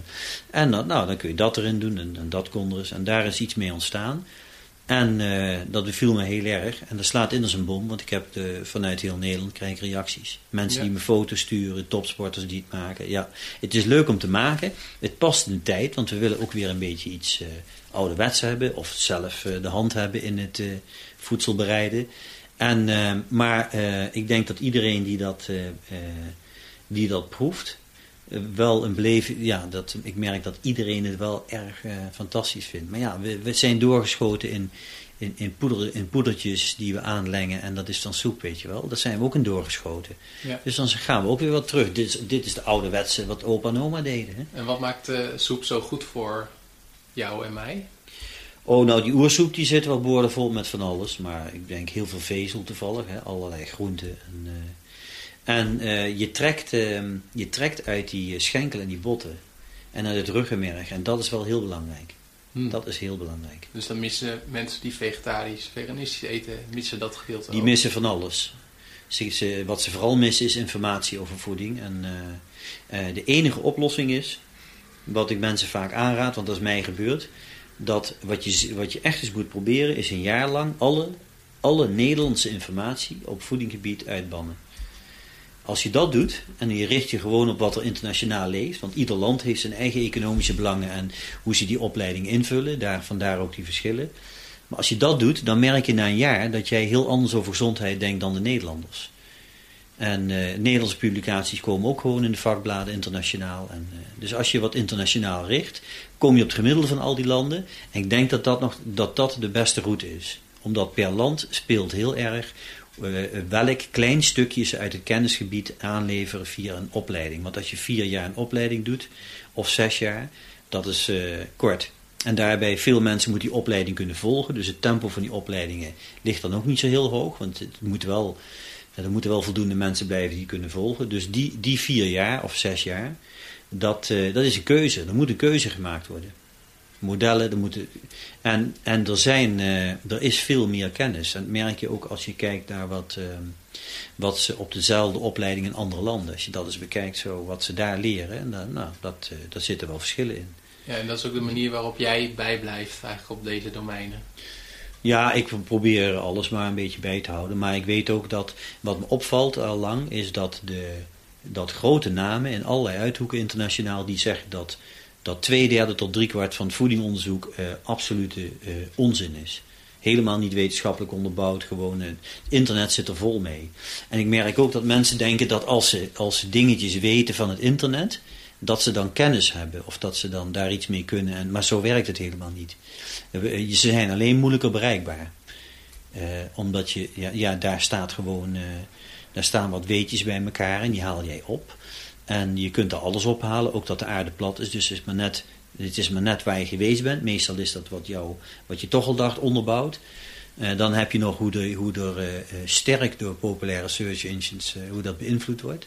Maar goed, daar kun je aan onttrekken, maar dat doet blijkbaar bijna niemand. Um, want ze gebruiken toch Google en zo, snap je? Nou, dan, dan denk ik dat je jezelf ontzettend beperkt. Um, Dus als je een beetje internationaal richt, en, en met name, dat is mij gewoon toevallig gebeurd. Hè. Ik vind dat leuk in het Engelse dingen leren. En, dan, en, en ik heb wat minder moeite met een aantal andere talen. En dan, dan heb je een behoorlijke toegang. Hè. Uh, maar, maar dan ga je wel heel anders denken dan in Nederland. Ja. Ja, Nederlandse idee is, uh, is echt weer door, uh, door, door onze economische belangen en hoe er maar net gekozen wordt en onze cultuur bepaald. En dat is in andere landen, kan er wel eens behoorlijk anders liggen. Nou, nergens zit het echter gelijk, denk ik. Maar als, je, als je het gemiddelde van alle landen, als je kijkt wat er is internationaal, dan en kun je dat ook in een paar zinnen omschrijven? Het, wat op, volgens jou op dit moment eigenlijk het beste voedingsadvies in, is in een paar zinnen? Of is dat ook heel moeilijk? Nou, dat is best wel moeilijk. Ik denk dat er, eh, dat er hele gebieden van producten zijn waar je helemaal niet aan moet komen, maar dat wordt als voeding gezien. Zoals? En dat noem ik dan consumptieartikelen. Nou, nou, dat is, uh, uh, nou, daar wil ik me in een kort gesprek ook niet aan wagen. Want dat, dat, dat zijn allemaal, is dat wel een discussie waard. En Nederland zit vol met opgeleide mensen die gewoon onze export ondersteunen. En anders kom je ook niet aan het woord. Ik vind uh, de, bijvoorbeeld de Gezondheidsraad, die, nou, die geeft al duidelijk aan dat ze jou zogenaamd een gezond advies geven. Nou, ik vond altijd al heel sterk op economische belangen. Dus het heeft niets te maken met gezondheid. Maar dat verkoop je natuurlijk ook. Je moet ook verkopen dat het gezond is, dus dat hoort erbij. Maar, uh, en nu geven ze zelf aan dat je planten moet gaan eten voor de opwarming van de aarde en minder vis vanwege ecologische overwegingen. Nou, de vraag is, maar waar moeten we nu naartoe voor gezondheidsadvies? Want daar komen ze dus duidelijk niet meer mee. Mm -hmm, ja. Maar ze geven nu tenminste zelf duidelijk aan dat het niet over gezondheid gaat. He, ja. zij, zitten, zij zitten ook in het systeem van de Nederlandse opleiding en uh, uh, de werkgevers en de economische belangen. En zij zitten als Nederlander, als je als Nederlander werkt, in voeding, dan zit je ook in die voedingindustrie gebonden. En uh, je hebt van alle handen producten. Ja. ja, wat ik wel boeiend vond ook in het, ons voorgesprek, dat gaat hier een beetje over. Dat, dat, dat, dat over het uh, paleo-dieet en dat je zei van nou, daar is ook een, eh, dat is ook niet perfect, maar het is in ieder geval dat je bepaalde dingen een hele meer rotzooi eet je niet meer. Ja, dat is het gunstige van veel van die, uh, van die uh, uh, filosofieën. Want dat paleolithisch, nou, dat is natuurlijk niet de paleolithicum wat ze aan het doen zijn. En dat is ongelooflijk wat ze bij elkaar. Maar de definitie is geloof ik dat als je denkt dat het in Paleolithicum, Paleolithicum ook bestond of voorhanden was, dat het dan, dan hoort het erbij. Nou, dat is een filosofie, maar, dat, maar je moet niet denken ik eet als een oermens of uh, daar is het ver vandaan. En, en ik vind ook dat er weer erg veel commercie op afgesprongen is. Dus, dus mensen doen de gekste dingen. Als jij vogelzaad gaat zitten eten wat van ver komt, en je heel duur verkocht wordt en ook nog eens erg zwaar belast is. En dan denken mensen dat ze iets gezonds doen, terwijl het alweer plantaardig is. En daar moet, daar moet je dan heel kritisch over zijn eigenlijk. Maar dat, ja, de chiazaden bijvoorbeeld. Hè, ja, ik denk dat je het gewoon helemaal niet moet doen. En mensen hebben niet door dat als het gaat over, ja, maar zitten die omega-3's en die, ja, maar dat de betere stoffen zitten allemaal bij elkaar in een ei bijvoorbeeld. En zeker als die kip goed gegeten heeft. Dat, dat is echt, als je echt goed wil eten, is dat het. Ja. Wat beter gecontroleerd, komt niet van zo ver. Je zit niet met die lectinebelasting uit, uh, en je zit niet met die vervuilingsbelasting uit, die, uit het vogelzaad. Maar ja, dat ze mensen dat weten te verkopen met het idee dat je, dat je dat voor je gezondheid nodig hebt. Het kan er wel allemaal in zitten, die dingen die ze noemen. Is het nog zo dat mineralen planten opnemen, daar zijn we helemaal niet goed in. Maar, uh, maar goed, dat is een evolutionaire erfenis kan er wel in zitten. Hè. Er zit ook ijzer en spinazie, maar we krijgen het er niet uit. We hebben helemaal geen capaciteit uit planten. Dat, uh, maar goed. Dus uh, dat, dat is een product, weet je wel, dat wordt hartstikke duur verkocht. Chiazaden of gooibessen. Of, en er is wel wat voor te zeggen als je alleen daarnaar kijkt. Maar het is niet dat wij geen producten al lang hebben waar die stoffen en die dingen allemaal ook in zitten. Die hebben we al lang. Nee. Dus het komt er alleen maar weer bij, weet je wel. Ja, ja. Ja, en er zijn, nou, er zijn nog genoeg dingen waar we misschien een tweede keer nog uh, over kunnen praten. Uh, gelet op de tijd, eh, ik heb een aantal vragen die ik eigenlijk aan elke gast uh, stel. Ehm, ik was wel benieuwd, wat wilde je worden toen je klein was? Weet je dat nog? Nou, ik heb eens gehoord van mijn moeder dat ik vuilnisophalen wilde worden. Nou, dat ben ik Die misschien, niet ben ik misschien, in de podcast. Dat ben ik misschien uiteindelijk ook wel geworden trouwens. Maar... Ehm, ik had niet echt een voorkeur. Ik heb eigenlijk nooit geweten wat ik wilde. Nee. nee. Dus uh, ik, ben, ik zoek nog. Ik ben nog, nog steeds zoekende. Nou, ja. Dat is ook niet verkeerd. Heb, je, heb jij een gewoonte die andere mensen bizar of raar of vreemd vinden? Ja, ik denk het wel. Eentje die, die ik denk veel. Als ik het zo wel eens hoor, maar dan heb je zelf niet door. Dan, maar eentje kan ik wel verzinnen. En die heeft wel een link naar... naar dat is dat ik altijd een ontbijt eet als ik opsta. En dan wacht ik af wat er gebeurt. Dus ik plan helemaal niks meer of ik heb geen tijden. Of, dus ik eet iets wat me aanstaat. En dat zijn steeds beetjes. Dus dan eet ik een paar appels. Of, of ik ben onderweg met training en druk bezig, eet ik de hele dag niet meer. En een andere, en dan stamp ik weer drie dagen. Dus ik, dat begrijp je? Dus ik, na het ontbijt wacht ik af wat er gebeurt. En dat dient zich dan, ik wacht tot, tot, ik, uh, tot de vraag ontstaat van, uh, net als ik dorst heb en dan wat ga drinken. Dan water drinken, begrijp je? Ja. Ja. En ik denk dat ik vrij sober eet. Dus ik drink koffie, thee en water. Dan heb ik het gehad. En ik, drink, en, uh, ik leef op fruit en uh, dode beesten noem ik dat. Omdat het hele bereik van uh, vis en, en schelpdieren en vlees en noem maar op allemaal kip, uh, vogelde, alles, alle dode beesten. Dode beesten en fruit, dan heb je wel en groenten? het hele grote. Ja, daar kom ik weinig aan toe, terwijl dat wel een goed idee is. Hm. Maar ik eet wel veel knoflook, uien, tomaat en zo. Dat weer wel. Ja. En als ik die oersoep eet, dat is een mooie aanvulling van groenten natuurlijk. Hè? Die zit er helemaal vol mee. Ja, ja, dat is waar. Maar ik ben niet zo'n groentemens en eigenlijk kun je dat verstandiger doen. Maar ik, uh, ik eet niet zo heel erg met mijn verstand. Het blijkt wel heel goed te werken, maar ik, na het ontbijt is het gewoon dan kan er een hele dag niks meer gebeuren. En, en uh, als ik honger krijg, dan eet ik iets als ik ergens in... Ja, maar het is niet bewust dat je af en toe periodiek vast, dat je het maaltijd nee. overslaat. En, Nee, dat gebeurt vanzelf. Ja. Ik merk dat op en neer. Soms, soms heb ik een periode, dan eet ik gewoon veel. En, en ik kan niet goed ontdekken waarom. Als ik meer ga trainen, meer trainingen draaien en zo, meer zelf doe, ja, dan krijg ik meer honger. En dan dan komt er naast het fruit en vlees uh, rijst of zo. Of, uh, dat moet ik ook meer hebben of vaker eten. Dat krijg je vanzelf. Ja. Dat wel. Maar ik heb ook soms zomaar drie dagen ik veel eet of, uh, of een dag helemaal niet. En waarom dat is, geen idee. Dat ontstaat dus vanzelf. Ja, ja. Ik ga dat ook ik niet... Ik denk dat dat niet verkeerd is. Nou, ik doe het mijn hele leven al. En ik, kom, ik kom toevallig uitzonderlijk goed met mijn gezondheid. zelfs als ik dat zie, als ik strenger mijn eigen leer geworden ben, deze eeuw zeg maar ben ik strenger gaan doen wat ik zelf ook verkondigde voor sporters. En dan zie ik in één keer wat dat weer scheelt en zo. Dus aan de gezondheidskant zit ik heel erg goed. Het zou bijna niet kunnen als je ziet, maar dat, dat schrijf ik binnenkort heel... bedoel je? Uh, ja, bijvoorbeeld conditioneel of uh, cognitief of ik ken geen ziektedagen. Ik heb wel leren opletten en geleerd dat het griepvirus voorbij komt. Die rijdt wel besmettingen. Maar er is nooit een bezwaar om voor mij, het is nooit echt merkbaar. Niet goed, uh, zeker niet voor anderen. Hmm. Ja, ik merk wel eens dat ik moeilijker train of, uh, of geen zin heb om, te, om, uh, om weet je wel, dat, je wat, dat soort dingen. Of, of er komt een koortslip voorbij. Of, um, of dat op sommige griepvirussen slaan de spieren. Daar, heb ik, daar weet een van een en ander van. Nu denk ik van ja, dat wil, heb ik ook wel eens. Dat, maar... Um, ja, maar niet, maar niet merkbaar. Ik hoef dus niet niks te veranderen in mijn manier van leven. Of, uh, ja. Nou, en dat is altijd al zo, begrijp je? Ja. Nou, en dat, ik heb ook nooit een medicijn of een pijnstiller of een antibioticum of wat, nooit. Hmm. Niks. Maar ja, ik heb het ook niet nodig gehad. Dat scheelt ook weer. Dan heb je weer mazzel, ja. Heb je een favoriet boek? En waarom? Nee, het zijn er, uh, nee, niet echt een favoriet, denk ik. Ik vind wel van David Deutsch, Fabric of Reality, in 97.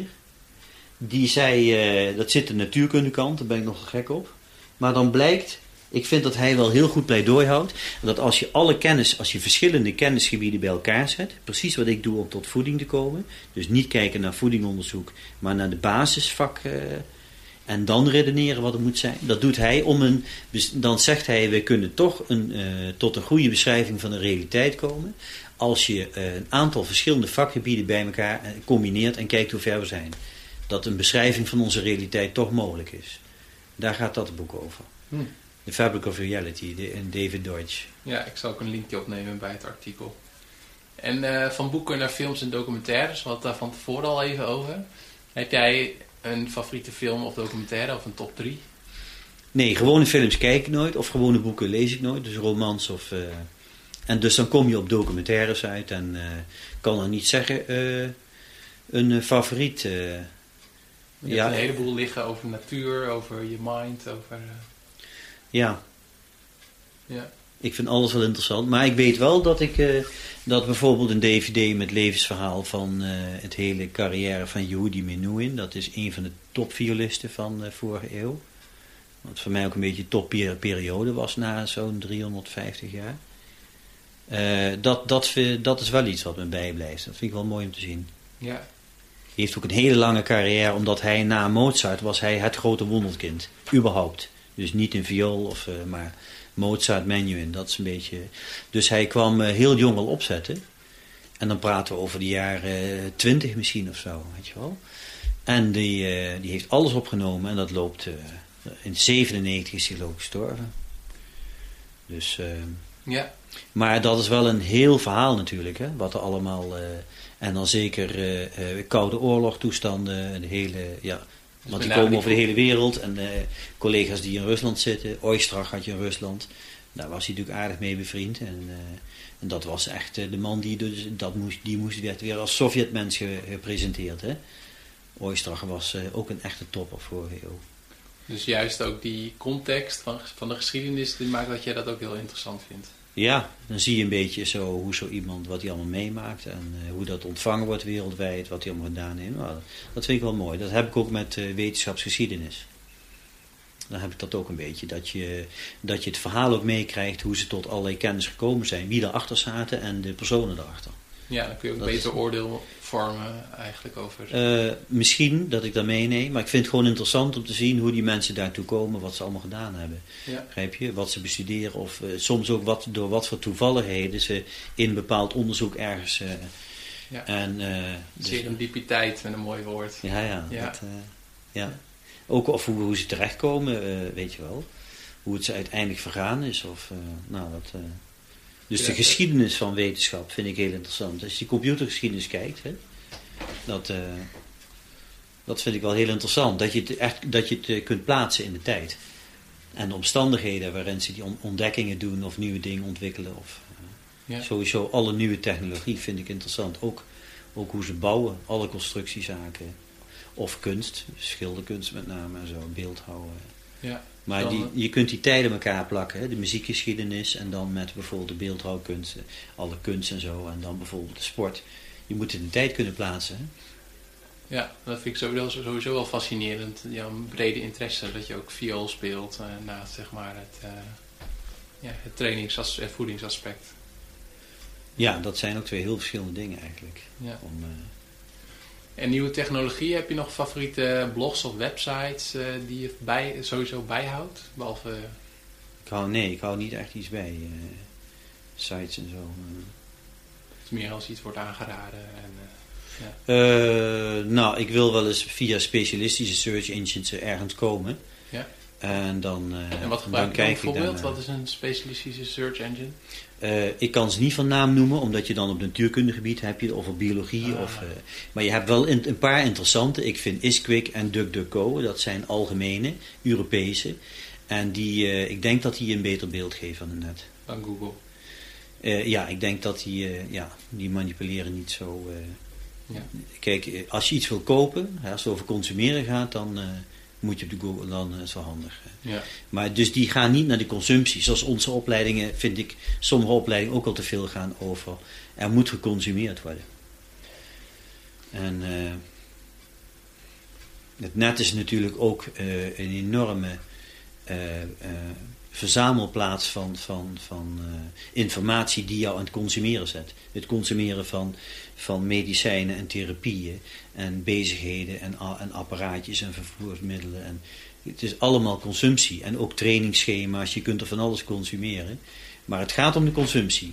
En de kwaliteit is dan altijd iets wat... eh, ja, als je, als je flink consumptie wil halen...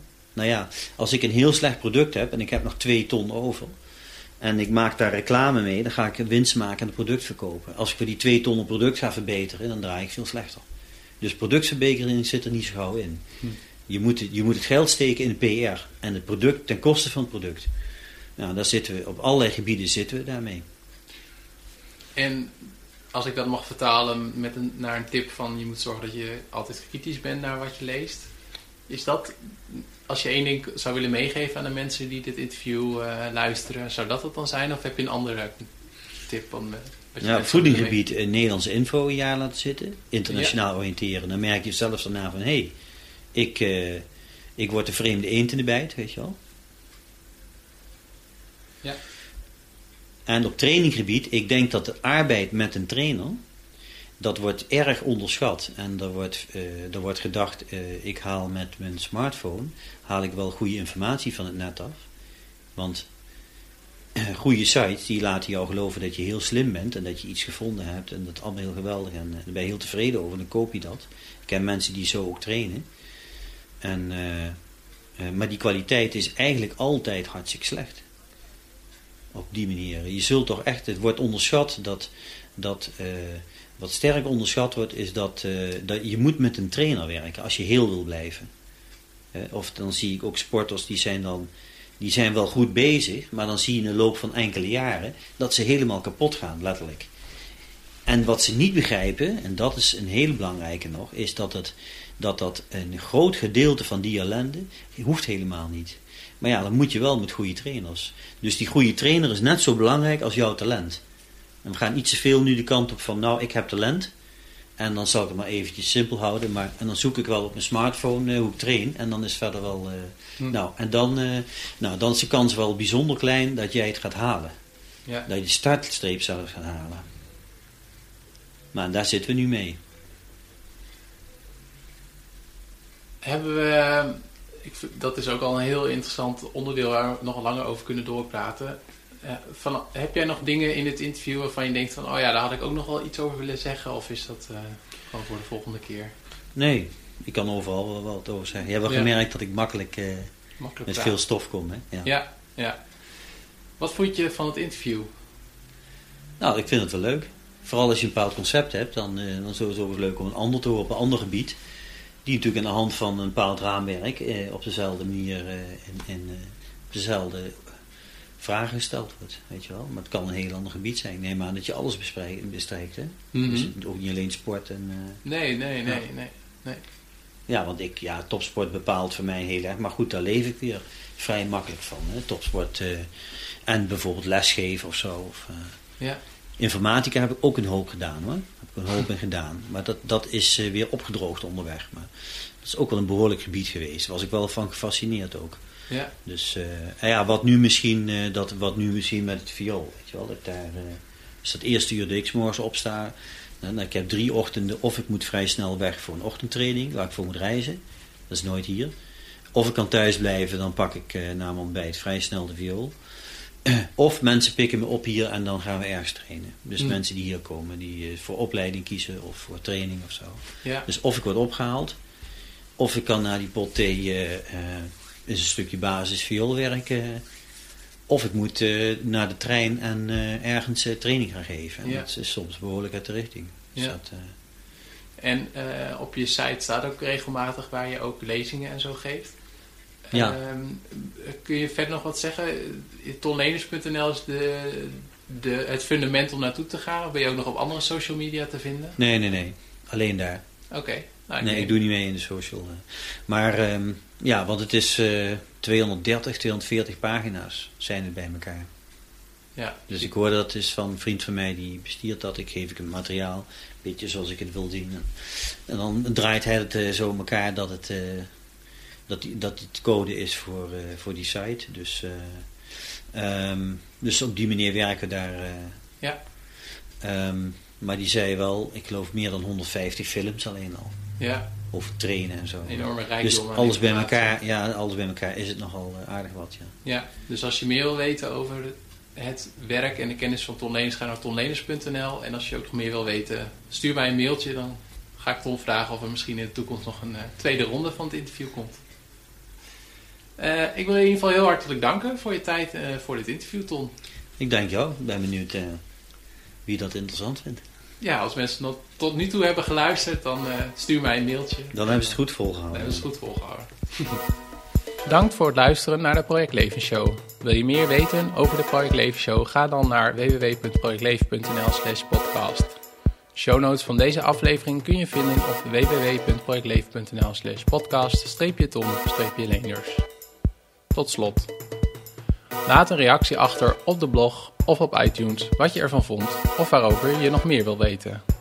Wat je ook kan doen is mij een e-mail sturen op peteraapstaatjeprojectleven.nl Wil je niets missen van de Project Leven Show? Ga dan naar facebook.com slash projectleven of abonneer je op deze podcast via iTunes, Stitcher of Overcast. De podcast werd mede mogelijk gemaakt door superlifestylesummit.nl Lezingen en workshops voor en over een super lifestyle zoals voeding, slaap, stress en sport. Kijk ook op superhumanboek.nl waar ik al mijn tips, hacks en habits voor optimale prestaties heb gebundeld in een boek.